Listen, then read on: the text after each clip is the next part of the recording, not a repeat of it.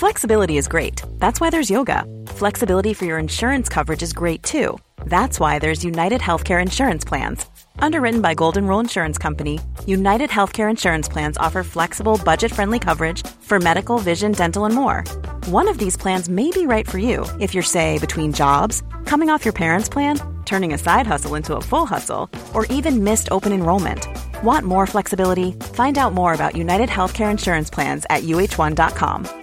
Ready to pop the question? The jewelers at BlueNile.com have got sparkle down to a science with beautiful lab grown diamonds worthy of your most brilliant moments. Their lab grown diamonds are independently graded and guaranteed identical to natural diamonds, and they're ready to ship to your door. Go to BlueNile.com and use promo code LISTEN to get $50 off your purchase of $500 or more. That's code LISTEN at BlueNile.com for $50 off. BlueNile.com code LISTEN.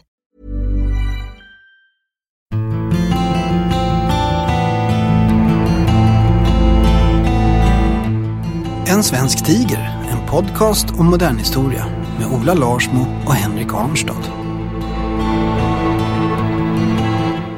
Välkommen till En svensk tiger, podcast om modern historia med mig Henrik Arnstad och med dig Ola. Hej Ola! Ja, hej och god eftermiddag. Du har blivit farbror doktor. Nej, inte ännu. Det blir jag i januari faktiskt. He hedersdoktor. Vid Uppsala universitet, ja. Våra, vad fantastiskt, vad välförtjänt och roligt. Och... Ja, jag vet inte om det är kul än, för det har inte hänt än. Men jag, jag tror det är roligt. Jag är fruktansvärt avundsjuk. När man tittar på de här fredsbilderna från 1945, de är berömda från Kungsgatan i Stockholm, när folk jublar så slås man av en sak att det är framförallt inte svenska flaggor man viftar med. Utan det är norska flaggor man viftar med. Och det är ju lite konstigt kan man då tycka. Med oss idag har vi en gäst, Marte Michelet. Hej! Hej Marte! Du är journalist och författare och från Norge fast du pratar svenska. Jag försöker. Ja, det, det tycker jag att du lyckas väldigt bra med.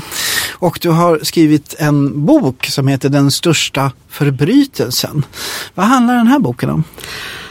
Den handlar om hur förintelsen gick till i Norge. Vad hände när tyskarna ockuperade Norge 1940. Vad hände med den lilla judiska minoriteten som levde där och hur gick deportationsprocessen till i Norge? Och den här boken har varit ganska kontroversiell i Norge också. Det har blivit diskussion i alla fall om den. Var, varför det? Något, jag tror att en av anledningarna till det är att det här fortfarande är eh, ett tema vi inte tycker om att prata om. Eh, det som hände med judarna blev ju snabbt efter kriget eh, det gjort till en parentes i ockupationshistorien. Det hände liksom inte med oss, det hände ju med, med de där.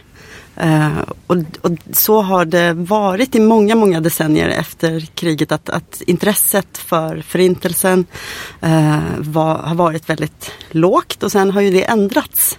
Eh, så när boken kom 2014 så var det ju ett jättestort intresse för att lära om eh, vad som, som hade hänt och det, ehm, det gjorde att mycket av det som, som historiker ju anser som helt upp, öppna dörrar, alltså eh, att man inte gjorde tillräckligt för att rädda tillräckligt många till exempel, eh, nådde mycket större publik. Och, och, det gjorde att den ganska gamla kontroversen på ett sätt mm. eh, fick större uppmärksamhet jag förstår. tycker jag är väldigt o intressant. Ola, eh, jag har jobbat mycket med Norge under kriget utifrån den svensk, svenska utrikespolitikens horisont och, och skrivit mycket om den. Men du är också väldigt intresserad av Norge under andra världskriget, eller hur? Ja, det har helt enkelt att göra med att jag egentligen alltid varit mycket intresserad av norsk litteratur. Eh, och för mer än tio år sedan nu så gav jag ut en bok som heter En glänta i skogen som var en roman som handlade just om gränsen mellan Norge och Sverige och trafiken över den som var väldigt intensiv, i varje fall på vissa, vissa ställen då. Och det slog mig som, som något så märkligt att vi i Sverige hade så lite kunskaper, hade skrivit så lite om både hjälpen till den norska motståndsrörelsen och, och de judiska flyktingarna som kom inom skogen. Eh, men också om de som faktiskt motarbetade hjälparna, alltså de som faktiskt eh, stod på tyskarnas sida som också fanns i Sverige. Och det där hjälpte nog mig att förstå att det fanns inte en enhetlig bild av Sverige under kriget utan det fanns många olika Sverige. Jag tittar just nu på ett tidningsklipp här från andra världskriget där det står att norska flyktingar far fram som vandaler i turistföreningens stugor, bränner upp och förstör alla inventarier, skador för tiotusentals kronor. En del av det här var alltså att man konstruerade en rasism mot eh, norr, eh, norrmän i Sverige under andra världskriget. Alltså ungefär samma grupperingar som idag konstruerar rasismen mot andra invandrargrupper. Så det, det, det gick bra även då. Jag har ju tänkt sådär, för att jag, jag har ju skrivit en bok som handlar om hur de tyskallierade länderna under andra världskriget efter kriget försökte hantera det här jobbiga minnet av att så att säga slagits på fel sida. Eh, skyldig till skuld till den boken, den kom 2009. Och då tänkte jag mig att jag skulle skriva en uppföljare till den som handlade om de ockuperade ländernas hantering av sin efterkrigshistoria. Det blev aldrig av. Men det är väldigt komplext för att efter kriget generellt i de här ockuperade länderna så konstrueras det en narrativ, en berättelse om ett land i motståndsvapen. Vårt land var ockuperat och vi stod upp som en man och slogs mot ockupanterna. Och så fanns liksom förrädarna som någon sorts antites. Att det fanns liksom mm, personer som avvek från det nationella narrativet. Det här är liksom kollaboratörerna, förrädarna, de medhjälparna och så vidare som då var hatade och så vidare. Verkligheten om man tittar på det var väldigt annorlunda i de ockuperade länderna. Under åratal av de här ockupationerna så, så tvingas generellt sett civilbefolkningen i ockuperade länder under världskriget, eh, ockuperade av tyskarna, in i någon sorts gråzon där man lever sitt vardagsliv fortfarande och så ena dagen så gör man saker som kan tolkas som kollaboration. Men man, man går till jobbet till exempel. Det är en form av kollaboration. Ja, sen kan man göra mer, mer än så. Eller så kan man liksom markera motstånd, man kan eh, skicka en spottloska kanske, eller man kan säga någonting om jävla tyskar eller någonting sånt där. Eller så kan man liksom spränga järnvägar i luften också så att säga. Det vill säga att det här var ett stort spänningsfält. Mitt emellan motstånd och förräderi. Jag, jag har läst en, just nu kommer det väldigt mycket böcker om det här i Norge. Om, som liksom problematiserar ockupationen ockupationsåren. Det har bland annat läst Ebba D. Drolshagens fantastiska bok Den vänliga fienden. Wehrmachtssoldater i ockuperade Norge. Och där skriver hon citerar hon en, en källa då från andra världskriget som säger att man kan inte leva tillsammans i fem år och förbli fiende. Och då handlade det då mycket om tyska soldater som var inkvarterade i norska familjer. Och så bodde man där ihop i fem år. V vad tänker du Martin när, när du hör det här citatet? Jag tror det är en underskattad del av den norska ockupationshistorien hur vanligt livet egentligen fortsatte vara för de allra, allra flesta. Eh, de, de flesta norrmän märkte ockupationen främst genom att det blev matransonering. Eh, de märkte att tidningarna censurerades, att ordet inte var fritt längre. Men, men brutaliteten som man förknippar med ockupationen, alltså den här järnstöveln som liksom står på din nacke. Den råkade ju främst väldigt aktiva motståndsfolk ut för. Eh, den drabbade ju inte alla, den drabbade de som absolut inte under några omständigheter hade tänkt att bli vän med, med fienden. Och så har, har du ju hela den här tysker, tjej-tysker-hore. Vad är det för um, tyskhoror? Alla som, som hade haft någon form av intimt umgänge eller misstänktes för det stämplades efter kriget som tyskerhoror. Mm. Jag förstår. Ola, det här med vardagslivet under ockupation. Eh, livet går vidare som, som eh, Droshagen också skriver någonstans. Att, att det är liksom en, en sorts banal verklighet även ockupation. Och just med Norge då också där det är jättemycket strider 1940 men sen händer ju väldigt lite. Och till och med själva freden blir ju ganska fredlig så att säga. Vad är din tanke kring den här typen av verklighet att leva under? Jag ville bara lägga till en sak till det som Martin var inne på som handlar om det här med tysketöserna. Så att den här stora spelfilmen Max Manus som ju förstärkte väl också bilden av, av motståndslandet Norge ganska effektivt när den kom har ju en fiktiv kvinnlig huvudperson som faktiskt åtminstone skärmas lite av, av den här tyska ockupanten Wagner. Eh, I en scen som finns i extra materialet så kan man se hur hon misshandlas på gatan efter freden alltså av, av uh, Oslobor. Och det, där ville man alltså ta med just det här som du talar om, men man klippte bort det. Mm. Alltså det var, man redigerade bort detta ur, ur narrativet för att det inte riktigt stämde. Det här är ju också misogyni, är det inte det också? Alltså det ser man ju många, det ser man dels i de, liksom de framryckande soldaternas aktivitet, att då är det våldtäkter som gäller. Man ska ge sig på fiendens kvinnor som ett krigsmål. Och det ser man ju i alla typer av militära konflikter. Eh, också så ser man också då i, i den här nationella hämnden för ockupationen så ger man sig då inte på grosshandlaren som då har sålt massa varor till tyskarna utan man ger sig på framförallt kvinnan som då har legat på. Marte? Ja, i många fall är det ju grosshandlaren som har kollaborerat som efter kriget ger sig på ja. kvinnan eh, som, som utpekas. I en studie i alla fall är det ganska tydligt från, från en storstad i Norge där det visar sig att de som släpar dessa kvinnor in till polisstationen eh, är så kallade stripete, alltså folk som mm. man eh, som i viss mån hade samarbetat för egen profit med eh, ockupationsmyndigheterna. Um, och i det här med att man klipper bort det efteråt ju, kan ju stå som en symbol på hur norsk ockupationshistoria på sitt värsta har varit. Att man har verkligen klippt bort, uteslutit eh, eller förskönat sminkat upp eh, berättelser. Och, och, och den här, det här med tyskertjejerna är fortfarande ett kontroversiellt tema. Eh, när man har pratat om att ge upprättelse till dessa kvinnor som alltså förlorade helt ol, på, på helt märkligt juridisk grundlag eh, sitt medborgarskap. Flera av dem hamnade ju också i Sverige. Då kommer, alltså om man nu idag pratar om att ge upprättelse till dem, så kommer påståenden om att det här är efterpåklokskap, det är moralism, det har inget mm. med, det där, det där är vi färdiga med. Och så finns det också en stämning av att, jo men de låg ju faktiskt med dem. Och att det är det vidrigaste du kan göra. Om vi tar lite basic facts. Jag tänker på att alla lyssnare kanske inte vet allt om den norska, eh, tyska ockupationen av Norge. Men då kan man väl säga att innan det händer så finns en konsensus i Norden om, innan kriget bryter så finns det konsensus i Norden att alla stater ska välja neutralitet. Det här är småstater vi pratar om utan nämnvärd militärmakt.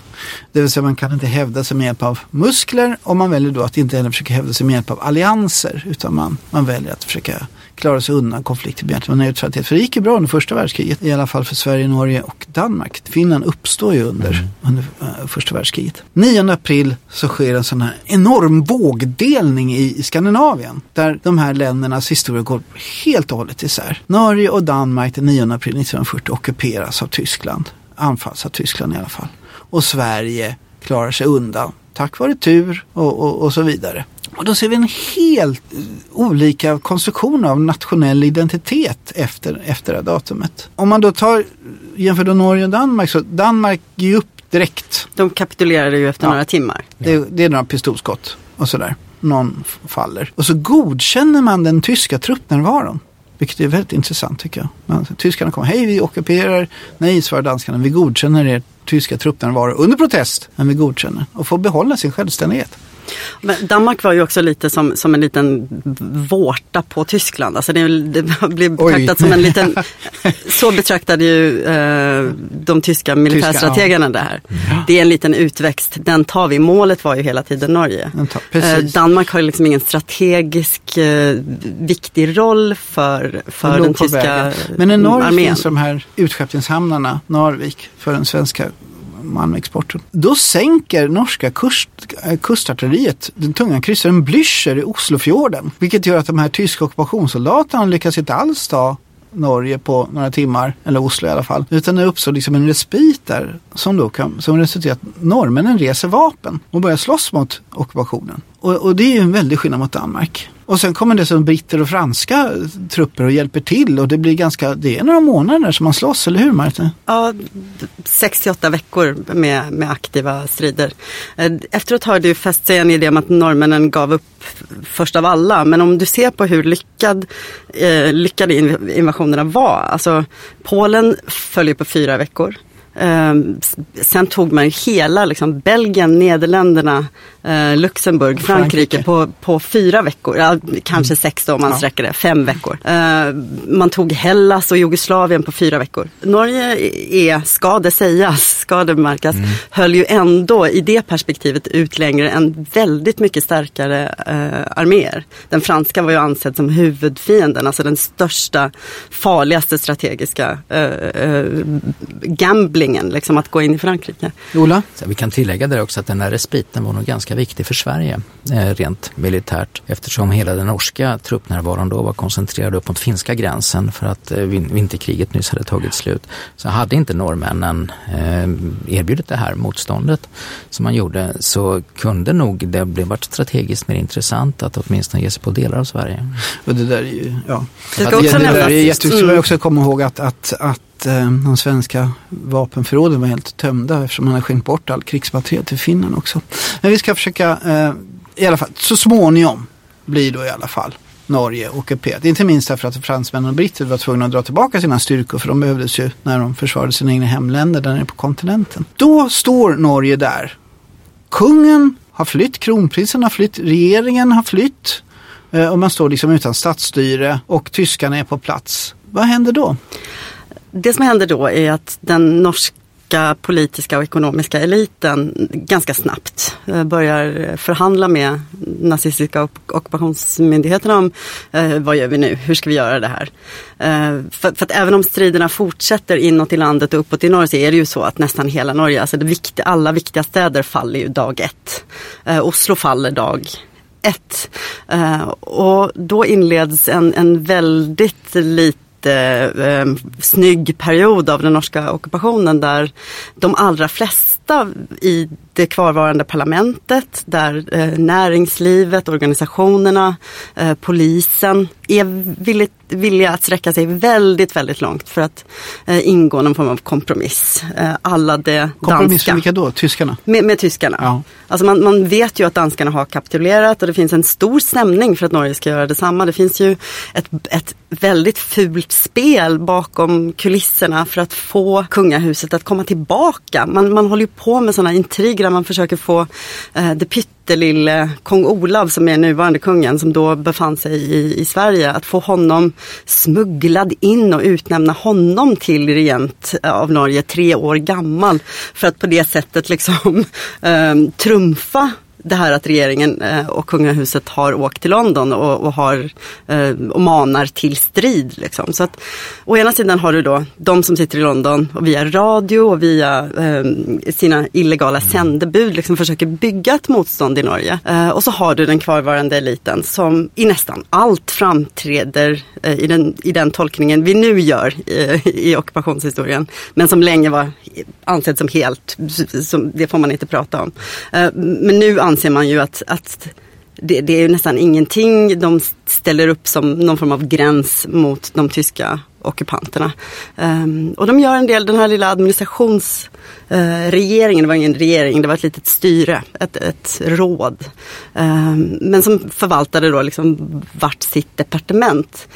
Uh, man ser ju nu att de var ju villiga att eh, tjäna pengar på ockupationen. Eh, de, de sa till vapenfabrikerna att kör på, producera för fullt. Eh, de förbjöd strejk eh, på eget initiativ. De sänkte lönerna på eget initiativ. Eh, och så gör de också en hästhandel ganska tidigt där de eh, går med på eh, det första antijudiska tilltaket som händer i Norge som är att man drar in alla judarnas eh, radioapparater. Ja. Eh, så hela den tidiga fasen visar ju en väldigt vek, principlös, ehm, kompromissvillig politisk och ekonomisk elit. Eh, sen är det ju många av dem som senare Eh, när konflikterna liksom sätts mer på sin spets mm, väljer och, och väljer något annat och väljer att gå in i, i motståndet. Man kan säga så här tror jag, tycker jag att generellt sett så de här motståndsrörelseberättelserna de kommer ju efter Stalingrad. Eh, efter slaget vid Stalingrad där de alla, hela världen förstår nu kommer tyskarna förlora kriget och det är ju då januari 1943. Det är väldigt sent i kriget. Då uppstår alla motståndsrörelser. Så där. Då kommer motståndsrörelsen igång. Inte, framförallt i Danmark. Den finns 42 men det är först efter Stalingrad när de förstår att nu kommer tyskarna förlora så den florerar ut. Så är det ju absolut inte i Norge. Exakt, och det var det som var min poäng här också. Eh, Ola, du har ju tittat till exempel på filmen Max Manus och så vidare. Om du skulle liksom försöka beskriva utifrån din horisont, hur ser berättelsen om motståndsrörelsen ut i det norska perspektiv? Det finns också, tycker jag, en, en mycket bra bok på svenska som man glömmer bort ibland, nämligen journalisten Charlotta Sjöstedts bok I skuggan av ett hjälteland, som handlar om just eh, den svenska synen på norska motståndsrörelsen där hon eh, har sagt att det händer mycket i ett krig, det händer alltså utvecklingen i Norge och i Sverige är sammansatt och drar åt olika håll. Men att man då efter kriget tillämpar vad hon kallar för ett, ett hedersfilter, alltså där de berättelser som framställer det egna landet som, som hedersamt är de som faktiskt fastnar i det allmänna medvetandet. Och det där är ingen eh, medveten propaganda utan det är som ett, ett politiskt undermedvetet som sorterar fram vissa saker. Men då kan man då tänka sig att många lyssnare kanske inte känner till den här liksom, narrativet. Som eh, sätter sig till motvärn mot den jättestora ockupationsmakten Tyskland. Alltså, och, eh, vi ska ju komma ihåg att det finns, det finns hjältemod här. Alltså det finns mycket modiga människor som gör storartade saker. Men det är också de sakerna som har hamnat i förgrunden. Och då har vi till exempel det som du nämnde som har filmatiserats flera gånger. Alltså där. Vem var Max Manus? Eh, Max Manus var ju en ganska framstående motståndsman som hade deltagit också i finska vinterkriget på den, den finska sidan och sen kommer hem till Norge och långsamt men säkert är med om att bygga upp en motståndsrörelse. Han åker också iväg till Skottland och tränas och ingår väl i Kompani Linge om jag har rätt Marte? Mm. Kompani Linge. Som är då den Oslogruppen, där kan du bättre mm. så det är bättre att Marte, du... vad var Alltså, Kompani det är ett- Linge? Det är ett gäng som, som eh, byggs upp av brittiska armén egentligen. Eh, det fanns en del norrmän som flydde till Storbritannien eller befann sig i Storbritannien eh, 1940 som, som, är, som vill göra någonting. Eh, och den brittiska armén har ju såklart stora intressen av att ha spionage i Norge, att eh, ha möjliga operationer i Norge. Så de bygger upp Kompani Linge eh, som är en, en blandning av eh, insatsstyrka som ska gå in och, och, och göra små spetsade aktioner eh, och förbereda för, för den stora invasionen som ska komma. SOE, alltså Special Operations Executive heter Och det. den stora operationen som ska komma är då en brittisk invasion av Norge helt enkelt. Ja, den stora allierade liksom, slutstriden. Då måste norrmännen vara redo. Då måste det finnas vapen i Norge som kan understötta maktövertagelsen. Och så väldigt mycket handlar ju, den insatsen handlar ju inte om att bygga en partisangerilla som, som ska föra striden mot ockupationsmakten löpande. Det handlar om att förbereda sig för den stora dagen där slutslaget ska Norska stå. D-dagen så att säga. Ja, så att alla dessa som, som, som, het, som kallas för Milorg, som jag vet inte om svenskar är bekanta med det, men Nej. militärorganisation. Ja. Eh, Det är ju de som trädde fram från skogen, Gutta på skaven, eh, 1945 efter freden. Eh, Och, och, och de är väldigt mytologiserade i Norge. Eh, Nästan ingen av dem hade ju sett någon form av strid. Alltså, det var för att de var inte partisaner och gerilja. Eh, De var redo. De byggde upp sina vapenlager som släpptes med eh, Fallskärm, från, från brittiska plan och de hade sina listor med vem som ska ställa upp vart på, på den dagen och så. Ehm, och, och den insatsen var ju brittisk ledd. Eh, och så hade du då sabota sabotagegrupper, uh, varav Max Manus var, var del av en sån, som var styrd, styrda av, av eh, brittisk, eh, eh, brittiska eh, underrättelsetjänsten i samarbete med, med militär, högsta militärkommandon. Eh, Generellt sett om man tittar på Europa, de här motståndsrörelserna så dels är ju norska motståndsrörelsen tidig. Det får man säga. Den organiseras väldigt tidigt. Att, att det kommer igång. Det finns folk som vill slåss helt enkelt. Det gör det generellt inte i, de andra, i många andra länder. Men om man tittar på övriga Europa, till exempel på Frankrike och Belgien och sådär. Så kan man se att det uppstår ett problem under kalla kriget därför att de riktigt effektiva grenarna av de här motståndsrörelserna var ofta kommunistiska. De visste hur man gick under jorden helt enkelt. De här som icke var kommunister och gick och försökte gå under jorden och, och eh, operera i hemlighet. De blev sprängda direkt av tyskarna för de var så dåliga på att hitta på sina täckdamm och operera. Så. Men kommunister visste hur man opererade hemligt och kunde då vara väldigt, väldigt effektiva. Men det här kunde man då inte kommunicera efter kriget för, för då var det då kalla kriget och kommunisterna var ju då ja, problematiska. Det här ser man, kommer du ihåg eh, den fantastiska tv-serien Hemliga armén, Ola? Ja, ja, oh ja mycket väl. om den belgiska motståndsrörelsen.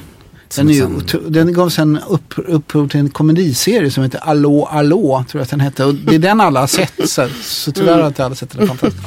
Men där är det då liksom att de här snälla, fina motståndsmännen i, och kvinnorna i den här belgiska rörelsen, de hade ju då sina fiender i de kommunistiska motståndsrörelserna som var elaka och dumma. Kommer du ihåg det? Så var det ju och det var också en kalla kriget-produkt den här tv-serien i, i mycket hög grad. Jag tänkte också på lite grann eh, det som du nämner här om, om sabotagegrupperna och de som försökte bygga upp de här, kanske lite, vi ska inte säga taffligt, men provisoriskt och, och eh, kanske inte alltid så effektivt de första försöken att skapa en norsk motståndsrörelse. Eh, en av dem hette ju Gunnar Sönsterby och är alltså mycket känd som en, en man som levde mycket länge och kunde berätta om, om sina upplevelser under kriget. Men han var ju då vad vi kan kalla det för eh, knuten mer till den brittiska sidan och motstånd de som stod teorin sorterad under, under norska regeringen, exilregeringen. Men han hade väl inga skrupler egentligen för att samarbeta med, med den kommunistiska motståndsrörelsen. Det fanns överlappning. Fanns, fanns den, här, den här polariseringen med den norska motståndsrörelsen? Absolut, absolut. Ett av problemen för eh, Milorg som hade dessa tusentals män på listorna mm. var ju att den kommunistiska motståndsrörelsen sprängde saker i luften. Så du hade liksom alla dessa killar som skulle hålla sig redo som bara, men kolla där, liksom, de, de gör ju grejer. Så att du hade ett, det var ett allvarligt politiskt problem ser man nu i dokumenten efteråt, att, eh, som de diskuterar jättemycket både i London och, och i ledningen i, i eh, för Milorg i Norge, att kommunisterna rekryterar så många unga män. Eh, och i Norge startade ju, linjen var ju rör inte spräng ingenting. Alltså det direktivet kom ju väldigt snabbt från London också, eh, från exilregeringen. Sitt stilla i båten, vänta på den allierade invasionen. Liksom. Så att det var ju ingen, det var eh, linjen med sabotage uppstår ju efter invasionen av Sovjetunionen när de norska kommunisterna kommer ut av sin förvirring om liksom, hur ska vi hantera den tyska ockupationen. Juni 1941. Ja, juni 1941 så startar ju också eh, NKP, Norska kommunistpartiet, som har gått under jorden väldigt snabbt. Det gjorde de exakt som du sa. Det var det enda politiska partiet som etablerade ett, ett undergrundsapparat. Alla andra la ju bara ner sin verksamhet eh, på, efter tysk påbud. Då. Men NKP har ett stort utbyggd apparat och det är de som blir mycket av navet i motståndsrörelsen. Det är de som distribuerar illegala tidningar.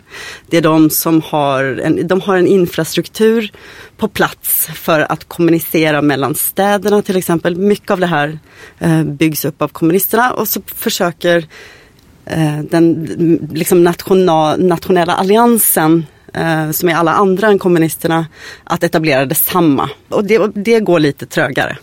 Mm. Men kommunisterna är de första som, som saboterar och de, de gör det eh, lite i strid med direktivet från London eh, och lite i samarbete mm. med, som du säger, alltså vi vet ju nu att ledande motståndsfolk var med och beordrade en rad likvidationer till exempel. Mord. Um, mord på, på, på folk som, som var kollaboratörer, som um, alltså mordet på till exempel polis... Um, Jonas Lee? Ja, inte Jonas Lee, men, men Carl Martinsen som, som, som sköts i våren 1945. Alltså det är ett attentat som utförs av en kommunistisk grupp men på order, eh, det tror vi i alla fall att det är så här, eh, på order av den kommande försvarsministern i Norge.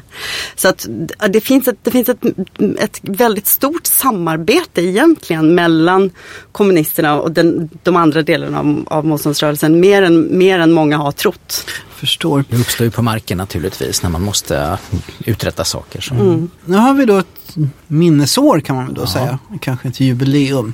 Att det är just nu när vi sitter här och pratar så är det ungefär 75 år sedan förintelsen inleddes i Norge. Och det här utvecklades ju en enorm affär i Sverige. Det, det här det. Mm. blev ju den största nyheten under hela 1942 i Sverige enligt en, en opinionsundersökning i, i Sverige på slutet av 1942. Större än El Alamein och större än, än eh, Midway och alla de här stora slagen och så vidare så var det förintelsen i Norge som upprörde svenska känslor mest. Varför tror du att det var så Ola? Ja, alltså det där är väldigt intressant och där, där kan vi faktiskt knyta ihop storfilmen Max Manus med Martes bok. Eftersom en av de centrala scenerna i, i den filmen handlar om att man då ska sänka det stora transportfartyget Donau och detta, det sker ju då Stora senare. transport från Donau vet man inte människor vad Jag tänkte berätta det nu Henrik, vad det är för någonting. Eh, det var nämligen den båten som användes i november 1942 för att frakta mer än 700 norska judar var det väl till eh, Auschwitz i förlängningen, först till Polen, sen vidare transport med tåg till Auschwitz.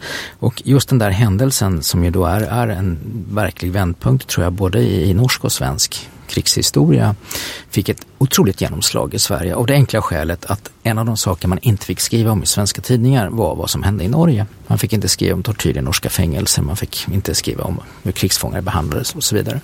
Men när detta händer så bestämmer sig en, en rad aktörer och publicister för att bryta mot den här tystnadsöverenskommelsen och det är stort uppslagna nyheter kring, kring vad som sker med de norska judarna. Och det där visar alltså när förintelsen kommer så nära svenskar, alltså norrmän är lätta att identifiera sig med, särskilt under kriget här nu då. Eh, och då är det som det nästan har hänt oss.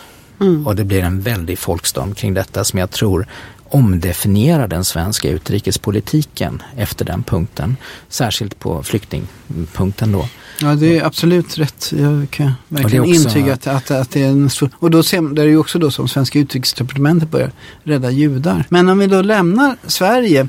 Du har skrivit din bok Den största förbrytelsen och en av de punkter som du tar upp är då hur den norska motståndsrörelsen såg på judar och förintelsen och så vidare. Kan du berätta? Det här har ju varit uppe till diskussion dessutom. Ja, jag är ju, det är inte det boken i huvudsak handlar om men det är väl kanske där eh, smärtan är störst. Det är det som har skapat den största kontroversen. Egentligen ser vi det någonting som inte är undersökt. Hur responderade norska motståndsrörelsen på judeförföljelserna? Men jag kan väl säga att det är det jag sysslar med nu. det är det jag håller på, eh, det är det som är mitt nästa bokprojekt. Så vi vet ju väldigt mycket om det. Varsågod. Eh, men, men för att inte sälja kon på förhand, vad, vad säger man? Man för att inte... Bry dig inte om det, berätta istället. ja. Uh, jag ska inte ge alldeles för mycket av det men alltså, i grova träck kan man säga så här att i Norge fanns ingen grundmobilisering för judarna. Uh, det fanns inte i den politiska eliten någon idé om att judarna eh, är normen och måste skyddas mot tysk ockupation. Det är en väldigt förenklad framställning. I Danmark ser du att det är helt annorlunda. I, eh, i Danmark så reagerar kungen och statsministern tid, jättetidigt. Redan eh, tror det är september 1940 har de ett möte där de diskuterar hur ska vi ställa oss den dagen kravet kommer på att utlämna våra judar. Redan 1940, alltså ja, innan förintelsen har börjat? Och innan ja. deportationer har startat från någonstans. Mm. Alltså de fattar långt innan det blir en realitet att uh, judarna har inte lång tid kvar i Danmark. och då bestämmer de sig ju där för att det får inte hända vi samarbetar med tyskarna men försöker de ta judarna så är det över. Eh, det, är en, det, är en, det, det är massa man kan säga om varför det blev så i Danmark. Men det man bara kort kan konstatera här är ju att någon, någon sån grundhållning finns ju inte i det norska politiska etablissemanget som först försöker göra en deal med tyskarna och sen blir viktigast i, i den norska motståndsrörelsen. Say hello to a new era of mental health care. Cerebral is here to help you achieve your mental wellness goals with professional therapy and medication management support. 100% online. You'll experience the all new Cerebral Way, an innovative approach to mental wellness designed around you. You'll get a personalized treatment plan from a therapist, prescriber, or both in a safe and judgment free space. Your cerebral therapist or prescriber will outline a customized plan with clear milestones along the way so you can get to feeling your best. With Cerebral, you're not alone in your mental health journey. We're here to empower you to live a fulfilling life. So take that first step towards a brighter future and sign up today at cerebral.com slash podcast and use code ACasts to get 15% off your first month. Offer only valid on monthly plans. Other exclusions may apply. Offer ends July 31st, 2024. See site for details. Hey, I'm Ryan Reynolds. At Mint Mobile, we like to do the opposite of what Big Wireless does. They charge you a lot we charge you a little. So naturally, when they announced they'd be raising their prices due to inflation, we decided to deflate our prices due to not hating you. That's right. We're cutting the price of Mint Unlimited from $30 a month to just $15 a month. Give it a try at mintmobile.com slash switch. $45 upfront for three months plus taxes and fees. Promote for new customers for limited time. Unlimited more than 40 gigabytes per month. Slows. Full terms at mintmobile.com. When you're ready to pop the question, the last thing you want to do is second guess the ring. At Bluenile.com, you can design a one of a kind ring with the ease and convenience of shopping online. Choose your diamond and setting. When you find the one, you'll get it delivered right to your door. Go to Bluenile.com and use promo code LISTEN to get $50 off your purchase of $500 or more. That's code LISTEN at Bluenile.com for $50 off your purchase. Bluenile.com code LISTEN.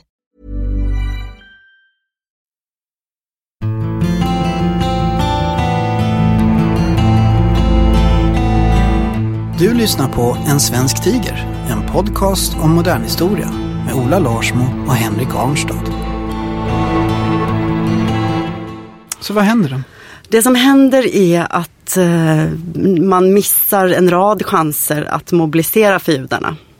Eh, och man, man har etablerar ingen kontakt med dem. Så att norska motståndsrörelsen har, när det väl händer, så vet ju inte de vad de, hur, hur ska vi nu varna eh, menighetens ledare? Det är ju det som händer i Danmark. Eh, där går man ju, när, när de konkreta planerna eh, avslöjas Som att om fyra dagar så kommer alla judar arresteras. Eh, när motsvarande händer i Norge ett år tidigare så, så har ju inte, vet man inte vem man ska kontakta. Man har ingen beredskap för att det här ska hända.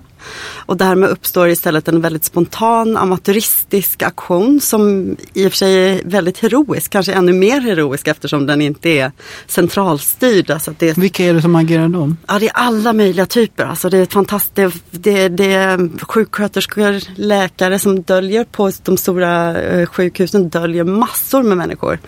Eh, Alltså gömmer judar på sjukhusen? Ja, ja. Skriver in eh, folk under falska diagnoser eh, och också bara gömmer dem, alltså under trappan på diakonhemmet. Liksom. Massa kvinnor framförallt, alltså inte så överraskande. Kvinnor som har varit aktiva i olika i fredsarbete för kriget. Folk som har varit involverade med att hjälpa judiska flyktingar att komma till Norge före Men det kriget. här låter som det, det är alltså privat initiativ mer eller mindre. Den organiserade norska motståndsrörelsen, hur agerar den för att förhindra förintelsen? Eh, Det, det vet vi inte så mycket om än. Det är det här jag håller på att kartlägga i, i den boken som ska komma. Eh, Det finns en, en rad myter om det. Och det finns väl ett behov, därför att efteråt så blir ju den här spontana insatsen blir någonting som, som Jämmefronten eh, också tar äran för lite. Eller det, det här hade ju inte hänt om inte vi hade existerat. Det, som, det, som, det, vi, det vi ändå kan säga är att man använder en del etablerade fluktrutter, alltså exportrutor, eh, för att transportera judar över gränsen till Sverige. Det vet vi att händer. Och vi vet att gränsloser och flyktingförare, lastbilsägare, vi vet att en rad människor som är en del av motståndsrörelsens apparat ställer upp för den judiska flykten hösten 1942. Men det finns, det, det vi också, det, det, det, fin, det utgår ju liksom ingen paroll. Paroll var, var det du använde för att mobilisera kring en bestämd sak.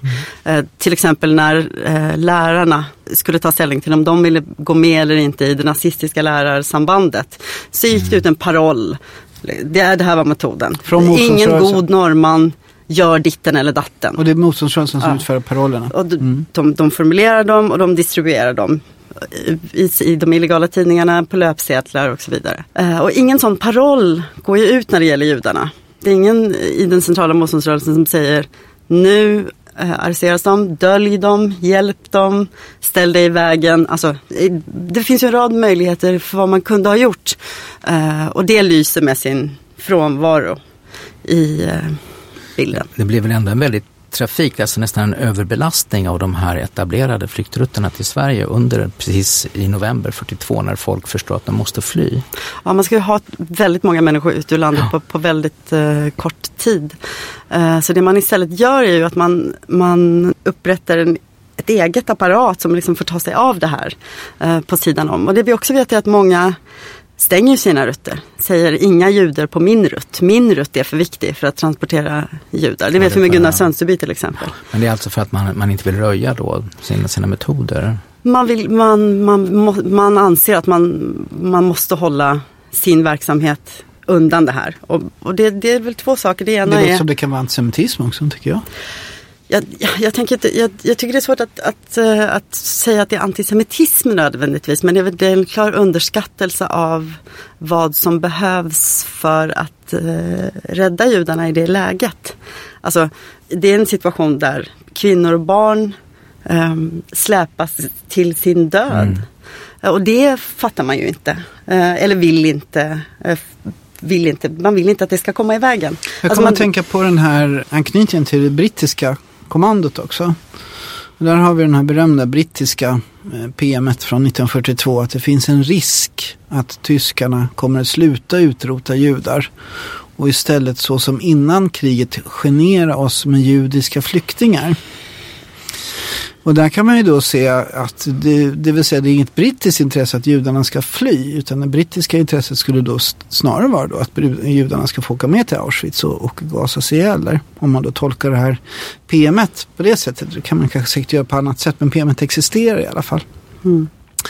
Så man kan väl säga att det, det, det, är säkert en ganska komplex grej. Någonting som jag tog fasta för i, i din berättelse om, om Norge förintelsen det var taxichaufförerna. När man då ska frakta alla judar till skeppet Donau, de ska dödas och mördas då i, i Auschwitz. Så är det ganska stor operation då, att 700 pers ska då fraktas till båten från olika bostadsadresser. Så då skickar man taxichaufförer. Mm. Oslo var ju det stället där det bodde flest judar, där, där flertalet judar bodde och där var det så många att man behövde rekvirera transport. 300 taxibilar rekvireras med chaufför eh, för att genomföra detta. Eh, och efteråt så är det inte en enda av mm. dessa chaufförer som har berättat om sin deltagelse i det. Det finns ingen, inte, i källmaterialet finns deras röst överhuvudtaget inte. Som är intressant. De har, det de har bevittnat, de kunde ha varit någon form av oavhängig röst i det här för de var ju inte poliserna eller hirdmännen som, som hämtade judarna. Det var inte judarna som sen försvann och dödades. Det, en sån röst vore ju väldigt, väldigt mm. intressant. Jag försökte i samband med boken att att hitta någon sån gammal eh, taxichaufför som kanske nu på sin åldershöst liksom var villig att prata ut om det.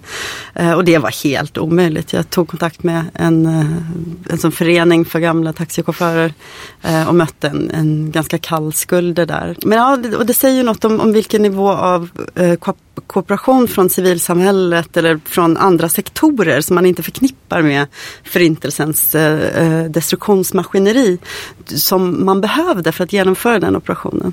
Operationen mot judarna är ju väldigt, väldigt lyckad i Norge om man ser det från en från nazistisk, nazistisk synpunkt. synpunkt. Så är det så att under väldigt snabbt, under bara några eh, månader så blir ju Norge Judenrein. Mm. Alla, judefritt. judefritt. Mm alla norska judar eh, arresteras och deporteras eller de flyr till Sverige. Det finns ju väldigt få sådana Anne Frank-historier i Norge om folk som, som gömmer sig i ett skåp under hela ockupationen. Eh, eller i en källare eller så. Det, det, det, det finns ja, några tiotals sådana berättelser om folk som håller sig döljda. Men i huvudsak så fanns ju möjligheten att åka till Sverige. Eh, och det, ja. gör, det, gör, det gör ju att man räddar 60 procent av, de, av de norska judarna. Men det fanns cirka 2000 personer som tyskarna klassade som judar i Norge, drygt 2000 och, och, och i en första, första svep så är det mer än 700 som man lyckas då arrestera och deportera. Ja, eh, det, fanns en liten grupp som stannade kvar som var de som var ariskt gifta. Mm. Eh, alltså de som, skriver om i boken också. Ja, jag, har, jag följer ju en sån en norsk eh, boxare som var gift med en, en eh, icke-judisk kvinna och därmed undslapp deportation medan resten av hans familj skickades i döden. en annan aspekt av det här som du också är inne på i boken som är intressant och obehaglig det är det faktum att det då inte var tysk militär som genomförde själva arresteringarna utan att det faktiskt var civilpolis. Och det var ju då, eller inte militärpolis utan civilpolis och då hade man ju väl genomfört en ideologisk rensning av den norska poliskåren så att flertalet eh, ändå hade skrivit på en trohet till, till den nya regimen. Mm. Ja, det är ju den nazifierade norska poliskåren som genomför det här. Men det är också de delarna där det inte var så stort politisk press. Alltså eh, ordningspolisen som, som inte skulle vara en del av det här SS-ifierade mm. eh, apparatet som skulle ta politiska motståndare. Eh, de är med på arrestationerna och det är ju så att i massa små bygder, massa små, små städer fanns det ju kanske en judisk familj Eh, och på de städerna så var det ju den lokala länsmannen som åkte och hämtade dem och förde dem till Oslo. Och det finns ju en rad tillfällen där folk som anser sig som motståndspoliser är med och arresterar judar den dagen. Eh, både lokalt i, på småstäder och i de stora städerna. Och polisen har haft, ett, har haft svårt med det här efteråt. Det var ju väldigt många poliser som blev landsförräderi efterforskade efter kriget. Mer än någon annan yrkesgrupp. Och samtidigt så var det väldigt många av dem som fick släppa tillbaks i kåren. Eh, som, som fick sitt arbete tillbaka oavsett vad de eh, hade varit med på när det gäller judarna. Det fick ingen egen tyngd så att säga. Eh, att du hade varit med och arresterat judar. Det här är, anknyter till någonting som gör ockupationen av Norge väldigt speciellt. Ockupationen, de tyska ockupationerna av länder under andra världskriget skildes ju enormt åt beroende på hur tyskarna uppfattade befolkningarna. Ehm, det mest extrema fallet är då förintelsekriget mot judebolsjevismen och eh, Sovjetunionen.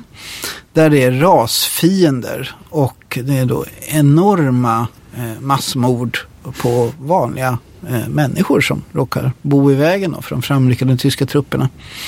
Tankar på etnisk rensning och inte minst då massmord och så vidare. Det här gäller för övrigt även den finska och, ockupationen av Sovjetunionen där man också vill rasrena och eh, mörda människor.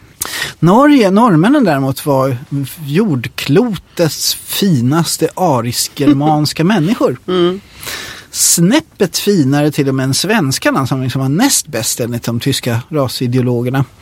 Eh, och därmed så utgick ju då propån, eh, i likhet med Danmark förut, men där var de ännu lite sämre än svenskarna i och för sig, eh, att, att de tyska ockupationstrupperna skulle vara snälla man skulle inte eh, man skulle behandla befolkningen med respekt, då, förutom judarna då naturligtvis, som du nämnde. Man skulle vara citat, en exemplarisk ockupationsmakt, slutcitat, gick eh, orden ut till Wehrmacht. Den tyska, eh, eh, ockupations, eh, den tyska armén helt enkelt. Och det här hade ju då väldigt speciella konsekvenser rasideologiskt, framförallt då för Heinrich Himmler, SS-chefen, som då man kan väl säga var kär i Norge. Ja, det kan man säga. Ja. Han reste dit flera gånger och så vidare. Men också var det då att det här med att rekrytera Waffen-SS-frivilliga från just Norge blev en prioritet för, för Tyskland och framförallt för Heinrich Himmler. Det här Ola, det här har ju eh, Matthew Kott, mm. historikern, eh, Terje Embeland, norska religionshistorikern eh, och många andra grävt ner sig. Men, men jag tänkte speciellt nämna en annan bok, den Björn Westlis ja. bok Eh, Fars krig. Vad är det för bok? Det jag tycker jag är en mycket spännande och intressant bok. Alltså Björn Westli har ju brutit kontakten med sin far när boken börjar därför att han var Waffen-SS frivillig i Ukraina om jag inte minns fel. Eh, och han tar upp kontakten med honom på ett villkor och det är att om jag kommer på att du ljuger då bryter vi kontakten en gång för alla och så sätter han en bandspelare på bordet och säger berätta nu och fram växer en historia just om en ganska fattig norsk pojke som väl först eh, egentligen vill eh, protestera mot den tyska ockupationen. Han deltar väl i, i skottväxling med tyskar de första ockupationsdagarna. Men sen alltså då gör en karriär genom att bli polis i den norska poliskåren och därmed eh, också inne i det här systemet som Marte alltså beskriver.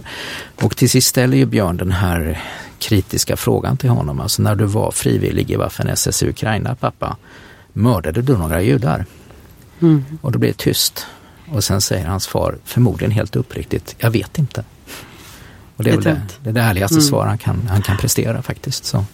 Och det där är ju också, visar ju på det här som jag tycker är också, också en stora fördelarna med, med din bok eh, och som jag kan känna igen från svensk historieskrivning att det gäller att påminna sig att det finns inte ett land, det finns inte ett Norge, det finns inte ett Sverige utan det finns människor med väldigt olika moral, olika ideologi som vill väldigt olika saker. Va? Och i efterhand försöker man bringa reda i detta och säga vem, vem som var mest typisk eller vem som ska få representera landet men det går inte. Mm. Ändå så är ju då att, att bli Waffen-SS-frivillig var ju ganska extremt i Norge. För trots de här oerhörda ansträngningarna från Himmler och SS sida så lyckas man ju inte mobilisera så där många. Man blir ju besviken. Har du, du har också läst Björn Westlis bok antar jag? Ja, absolut. Och så har det kommit också mycket ny forskning på eh, frontkämparna som vi kallar dem. Uh, ja och nej, alltså det var, det var ju en besvikelse men det var ju ändå tusentals uh, unga norska män som åkte och som gjorde tjänst. Uh, och det hade en viktig propagandafunktion i Norge under ockupationen. Alltså vi är, det här är ju en gemensam insats som vi gör norrmännen och germanerna mot judebolsjevismen. Jude Just det. Eh, Sovjetunionen. Ja, och, och, militärt spelade säkert liksom väldigt liten roll. Division Viking där de flesta norrmännen var eh, är ju inte avgörande eh, i några slag. Men det, det, det, det, är viktigt för Himmler just för att han ska bygga den här pangermanska SS-framtiden. Eh, alla de som eh, åker får ju löfte om att de ska få en gård någonstans i liksom detta slaviska kolonilandskap mm. som man, man ska överta då och befolka med, med ariskt blod. Eh, eller de ska få en tjänst i norska staten. Så att det som händer är ju att många åker och är med på helt groteska saker på östfronten och kommer hem och ska befolka stillingar i polisen, i statsapparatet, i eh, att bygga liksom detta nya SS-land. Eh, så på det sättet, för SS idén är ju delaktigheten vid fronten jätte, jätteviktig för att bygga det här framtidssamhället som man ser för sig att Norge ska bli. Man tror ju på en nazistisk revolution. Man, man tror ju verkligen att man ska släppa loss liksom en sån här iboende nazilängtan i, som, som ska finnas i allt germansk blod, även det norska. Uh, och, och, man sätter ju igång höst, från hösten 40 så sätter man ju igång med denna nazistiska revolution. Det kommer ju 400 förordningar bara på, på liksom några veckor veckor efter eh, maktövertagelsen där liksom, nu ska alla, alla ordförare i hela landet ska nu liksom vara NS. Eh, alla organisationer ska ensrättas enligt nazistisk modell. Alltså nu, man startade samma i Norge som man ju startade med i, i Tyskland. Mm. Eh, där, och och det, det lyckas ju inte alls. Det är ju det som är kanske den viktigaste motståndshistorien från Norge. Mer än det väpnade motståndet, mer än, än sabotagehandlingarna och de spektakulära eh, aktionerna. Så är det ju det här att du lyckas med stor politisk intelligens eh, väcka en, ett motstånd, gör, skapa det man kallar för isfronten. Där alla som är medlemmar av Nationell Samling, där alla som, som öppet liksom, eh, bekänner sig till nazismen ska mötas med liksom stor, stor Nationell samling, kyla. Nationell Samling, det är nazistpartiet under ja, Vidkun Quisling. Ja. Eh, så man, man, man gör ju någonting som är oerhört begåvad. Man, man klarar under, eh, under nazistisk ockupation att få folk att våga ganska mm, stora saker för att markera sin civila olydnad mot det här. Man får flera hundratusen norska föräldrar skicka brev med sin underskrift mm. på till eh, skoldepartementet och säger mitt barn ska inte gå i en nazi nazifierad skola. Det är en enorm succé. Eh, och det är en så ödmjukande grej för ockupationsmakten. Men om man återgår till, till just det här med, med SS. SS hade då en, spjut, precis som du säger, en spjutspetsorganisation in i det norska samhället och det var ju poliskåren. Och NS, National Samling, leddes av Vidkun Quisling som var någon sorts marionettledare. Den verkliga makthavaren var ju då Josef Terboven som han hette, den tyske kommendören. Reichskommissaren. Mm. Reichskommissar, tack. Det intressanta här visar då Terje Embeland och Matthew Kott, om vi går till deras fantastiska bok Himmlers Norge som jag förut rekommenderar trots att den är jättetjock. Du har läst den också? Ja, jag har ja. Så tjock är den väl ja. inte? jo, den är, jag tror, den är någonting sånt där. Den är kul att läsa ja, i alla fall. Den är, är ganska... Det är ju att det finns en antitysk nazism i Norge som heter Ragnarokrörelsen. Och jag som har skrivit en stor bok om fascismen fascineras av denna. Det är ganska vanligt fenomen i Europa under kriget, antityska nazismer. För tyskarna säger ju i princip att vi tyskar är finast och bäst och det håller ju då inte ofta ultranationalister med om. Och särskilt inte Norge då där då när Ragnarok-rörelsen tycker vi är mycket finare arier, germaner än de här halvjudiska tyska nazisterna. Bildar då en del av motståndsrörelsen mot Quisling och mot Terboven. Man tycker illa om, man tycker illa om att man är ockuperad av de här sämre germanerna. Mm. Och får medhåll från en massa svenska nazister som också åker över gränsen och slåss mot tyskarna i Norge för att de inte tycker det ska komma några halvjudiska tyskar och, och, och eh, ockupera våra fina nordiska länder här. Dock ska väl sägas Henrik att det där är ändå ett ganska marginellt fenomen. Det är ett marginellt fenomen, men det finns i alla fall. Ja, men det, det, ja, ja. det intressanta med Ragnarok är väl också att de hade ju 3000, de gjorde en tidskrift eh, som ja. hade 3000 abonnenter. Ja. Det är journali- innan, innan kriget och, och var liksom det ideologiska, eh, verkligen ideologiska centrumet för extremhögern i Norge innan kriget. Verkligen. Och sen så splittras de det i, i Hans sin Ja precis, attityd. i religionsfrågan. Mm. Hans S. Jakobsson som journalisten heter som grundade Ragnarokrörelsen, han är då hedning. Eh, därför att han tycker inte att man ska tillbe juden Jesus. Och då splittras den norska nazismen precis som ni skriver. Det intressanta tycker jag med den, med den här rörelsen är då att Himmler håller med dem. Så samtidigt som de då ska kidnappa Quisling och mörda Quisling, har jag förstått det som, så man ska kämpa mot tyskarna under Tarboven. Så är Himmler där och håller med dem. Och det finns också rykten om att det är Himmler som har skrivit någonting om, om den här. De gör ju en bibel. Som en blandning av modern darwinism och gammal asatro. Och de tror ju inte på det själva utan de menar att det här är en bättre, modernare religion än för folk behöver en religion. Så Himmler håller med de här människorna och tycker att det här är en fantastisk religion. Den här kanske vi borde införa i Tyskland också men där har ju inte Hitler med sig så det går ju inget vidare och så vidare. Den här Ragnarok-rörelsen. Så där ser vi då hela den här komplexiteten i SS-projektet Norge som, som ju liksom splittras sönder i alla de här olika tankarna. Om man tar Danmark som ett exempel, annat exempel. I Danmark har man mellan 12 000 och 15 000 Waffen-SS-frivilliga.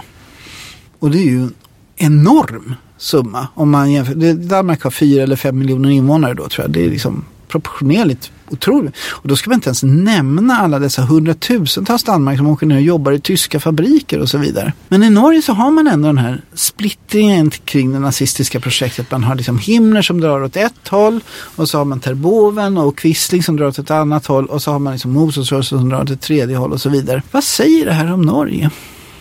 Ja, det var ju många premisser i den här frågan. jag vet inte riktigt om, om, om alltså Ragnarok är ju ett litet, litet miljö alltså.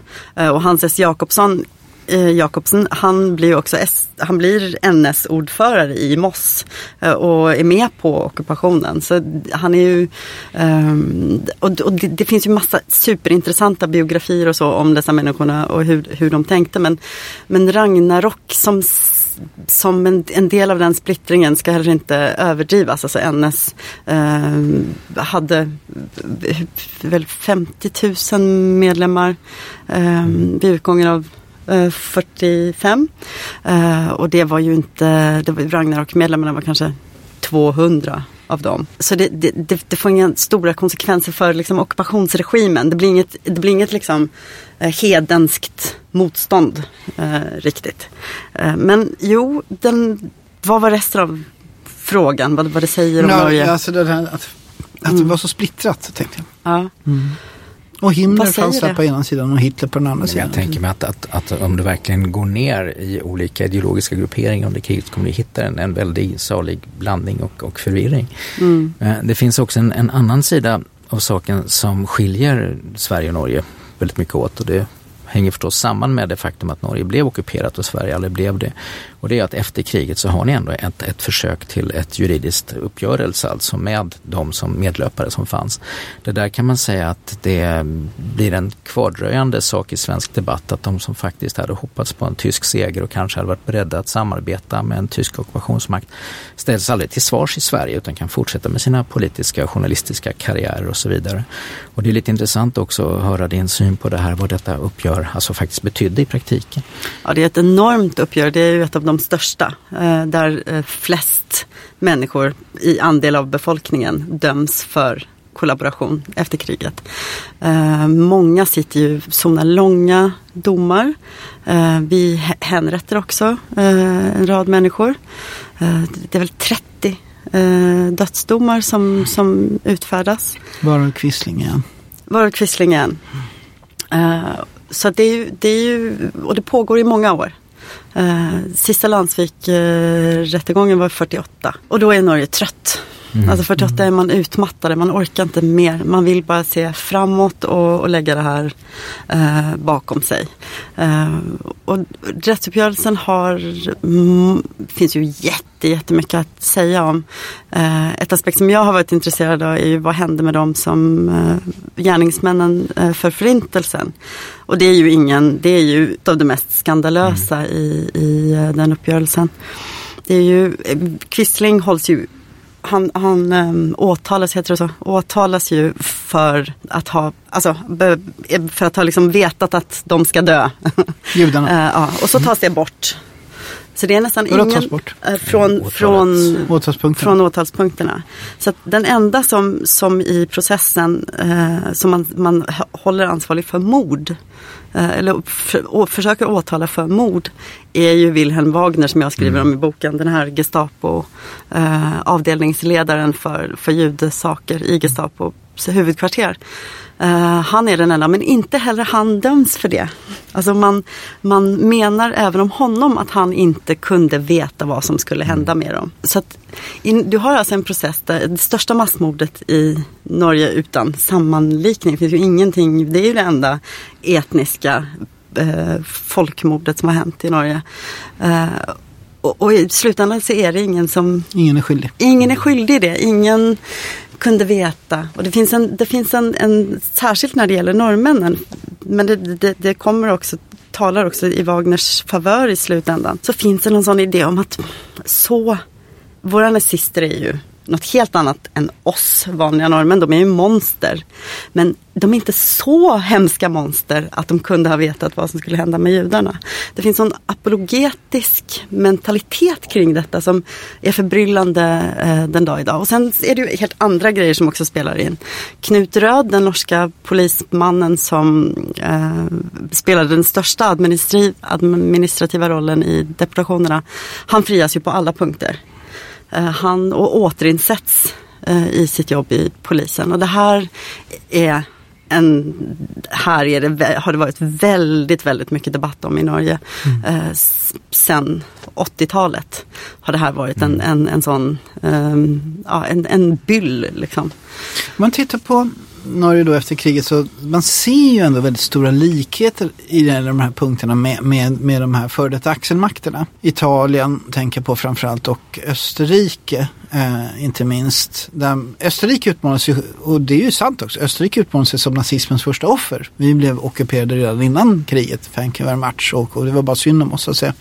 Men att man då liksom helt och hållet misslyckas med att ta tag i förintelsen. Tvärtom så menar man i Österrike att det är väl lite judarnas faktiskt egna fel att, de, att det som hände hände och så vidare. Men det, den diskursen finns ju inte i Norge. Tilläggas att det, fin det finns en österrikisk debatt som, som faktiskt har varit mycket intressant de senaste två decennierna i alla fall. Sådär, men det går fram och tillbaka. Arvet av ockupationen då. Då ser vi då liksom, det här blir den stora effekten av den ockupationen av Norge. Och jämfört med eh, Sveriges erfarenhet av andra världskriget.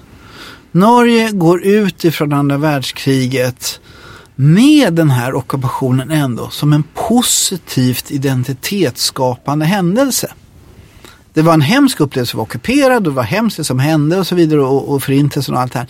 Men det här formerar en positiv identitet åt den norska nationalismen. För vi var ju motståndsnationen som stod upp mot nazisterna trots deras hemska ockupation.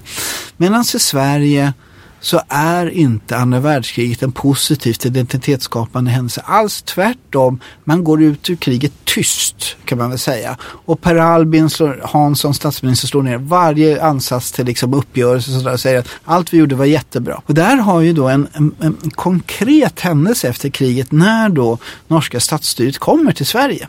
Meningen med det här besöket är att eh, man besöker Per Albin Hansson och meningen är att man ska då säga ja det var ju inte så lätt för er alla gånger ni svenskar för det hade ju att hantera den här jobbiga situationen och det var inte så lätt för oss heller alla, eh, min norrmän satt i London, Londonregeringen och så vidare kan vi kanske hitta någon sorts kompromiss här hur vi ska hantera. Ni var ju jobbiga ibland och vi var dåliga ibland och så vidare. Och då säger Per Albin Hansson nej, Sverige gjorde allting rätt och riktigt och ni var en pain in the ass hela tiden och vi stod ut med er och det kan inte komma hit och säga för det här var ju Per Albins linje efter kriget. Allt Sverige hade gjort var rätt och riktigt och ingenting negativt fick sägas. Så då lever vi med det här sen dess skulle jag hävda. Och det märks ju när det blir de här häftiga debatterna mellan Norge och Sverige. Eh, för en annan sak som händer är att Sverige etablerar sig under kriget som flyktingmottagarland. Det är då den här eh, flyktingvågen som man pratar om. det är liksom 1940, 9 april 1940. Och Norge etablerar sig som flyktingproducent.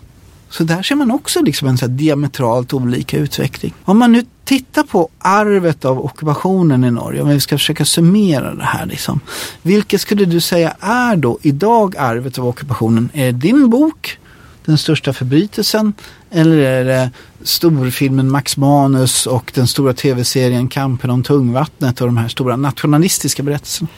Jag tror ju att, att de flesta har en mycket mer nyanserad bild nu. Jag tror att någonting har hänt mm. ganska fundamentalt med den eh, med den bilden av Norge. Jag tror, tror nästan ingen norrman skulle beskriva ockupationstiden nu utan, att, utan någon form av medvetenhet om att om tyske tjejerna eller sovjetiska krigsfångar eller vad som hände med judarna. Alltså alla dessa liksom mer komplicerade eh, grejerna. Det, det är nu out there och, som, och del av, av uppfattningen. Men samtidigt så råder ju såklart den här patriotiska minneskulturen. Eh, du pratade om, om ett hedersfilter mm. innan, tycker jag är en underbar formulering. Det är Charlotta Sjöstedts eh, beskrivning. Ja. Hon menar att Sverige då har ett motsvarande skamfilter där vi liksom fäster oss vid, vid det som verkligen var negativt under kriget och, och gärna det här är ju superintressant. Vi borde haft en timme till att prata om, bara om det egentligen, om hur det har format efterkrigstänket i, i våra länder. Men eh, för Norges del var det ju så att vi hade ju inte varit en självständig nation särskilt länge heller. Alltså från vi lösrev oss från Sverige 1905 Fem. till ockupationen så var det ju eh, knappt 35 år. Ja. Mm. Um, och och den, den, de ingredienserna som hade byggt den nors norska nationella självförståelsen fram till kriget var ju, blev ju använda av nazisterna eh, så enormt under kriget att efteråt så kunde du inte spela på den här liksom bonden med närheten till jorden längre på samma sätt. Du kunde inte spela på vikingarna, du kunde inte spela på eh, alla dessa etnonationalistiska symbolerna med folkdräkterna. Och allt det där fick en lite annan färg.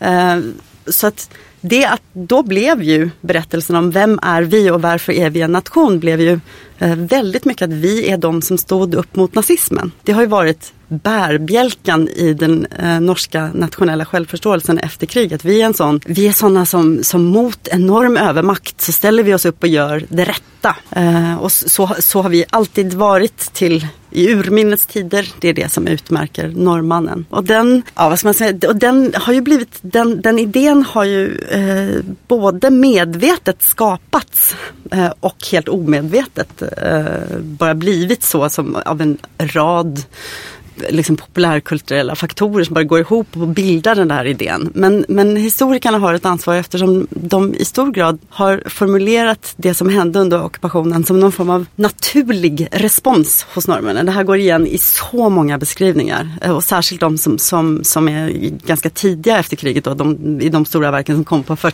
på, på för, redan på 40-talet och 50-talet. Att det låg inte för norrmän att sluta upp om nazismen. Sådana var bara inte vi. Så att man biologiserar motståndet och gör, essentialiserar det, gör det till... Det blir en del av den norska kroppen, biologiserar motståndet. Det är jättespännande. Eh, och det här vart ju också upp till diskussion efter Breivik. Det här med liksom, om den här eh, diskursen hade gjort Norge mer mottagligt för ultranationalism, mer sårbart. Ola? Ja, det finns en, en likhet mellan Norge och Sverige som jag tycker kan passa bra att nämna så här mot slutet av samtalet. Det, du sa att, att det här uppgöret tog slut 1948 eh, och precis samma sak händer i Sverige. För det är tendenser, alltså framförallt tidningen Expressen och syndikalistiska arbetaren vill ställa svenska nazister och högerextremister till svars för, för tendenser till medlöperi. Och det löper på fram till 1948 och det finns en speciell händelse som får tyst på det och det är alltså Pragkuppen 1948 när alltså kalla kriget egentligen inleds formellt och huvudfienden plötsligt är Stalin och, och inte den nedkämpade Hitler.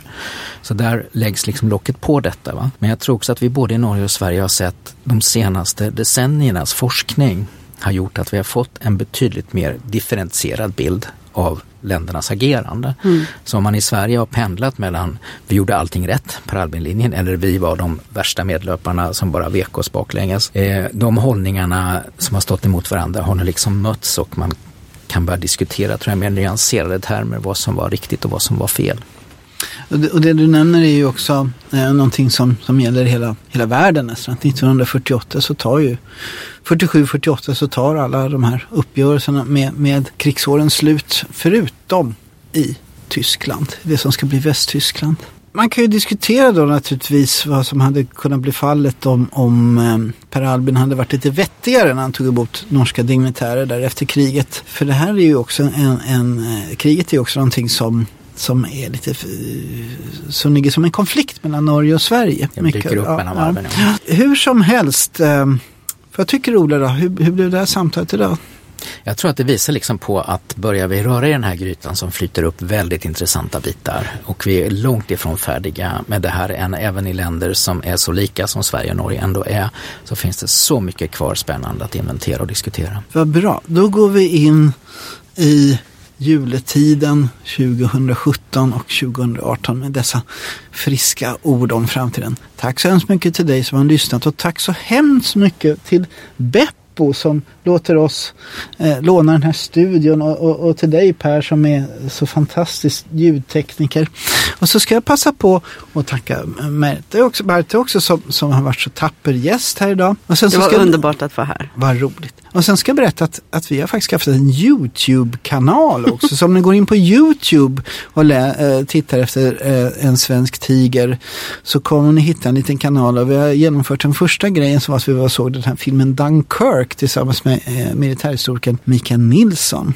Så det kan ni ju ha ögonen på om ni blir lite videosugna någon dag. Tack så hemskt mycket.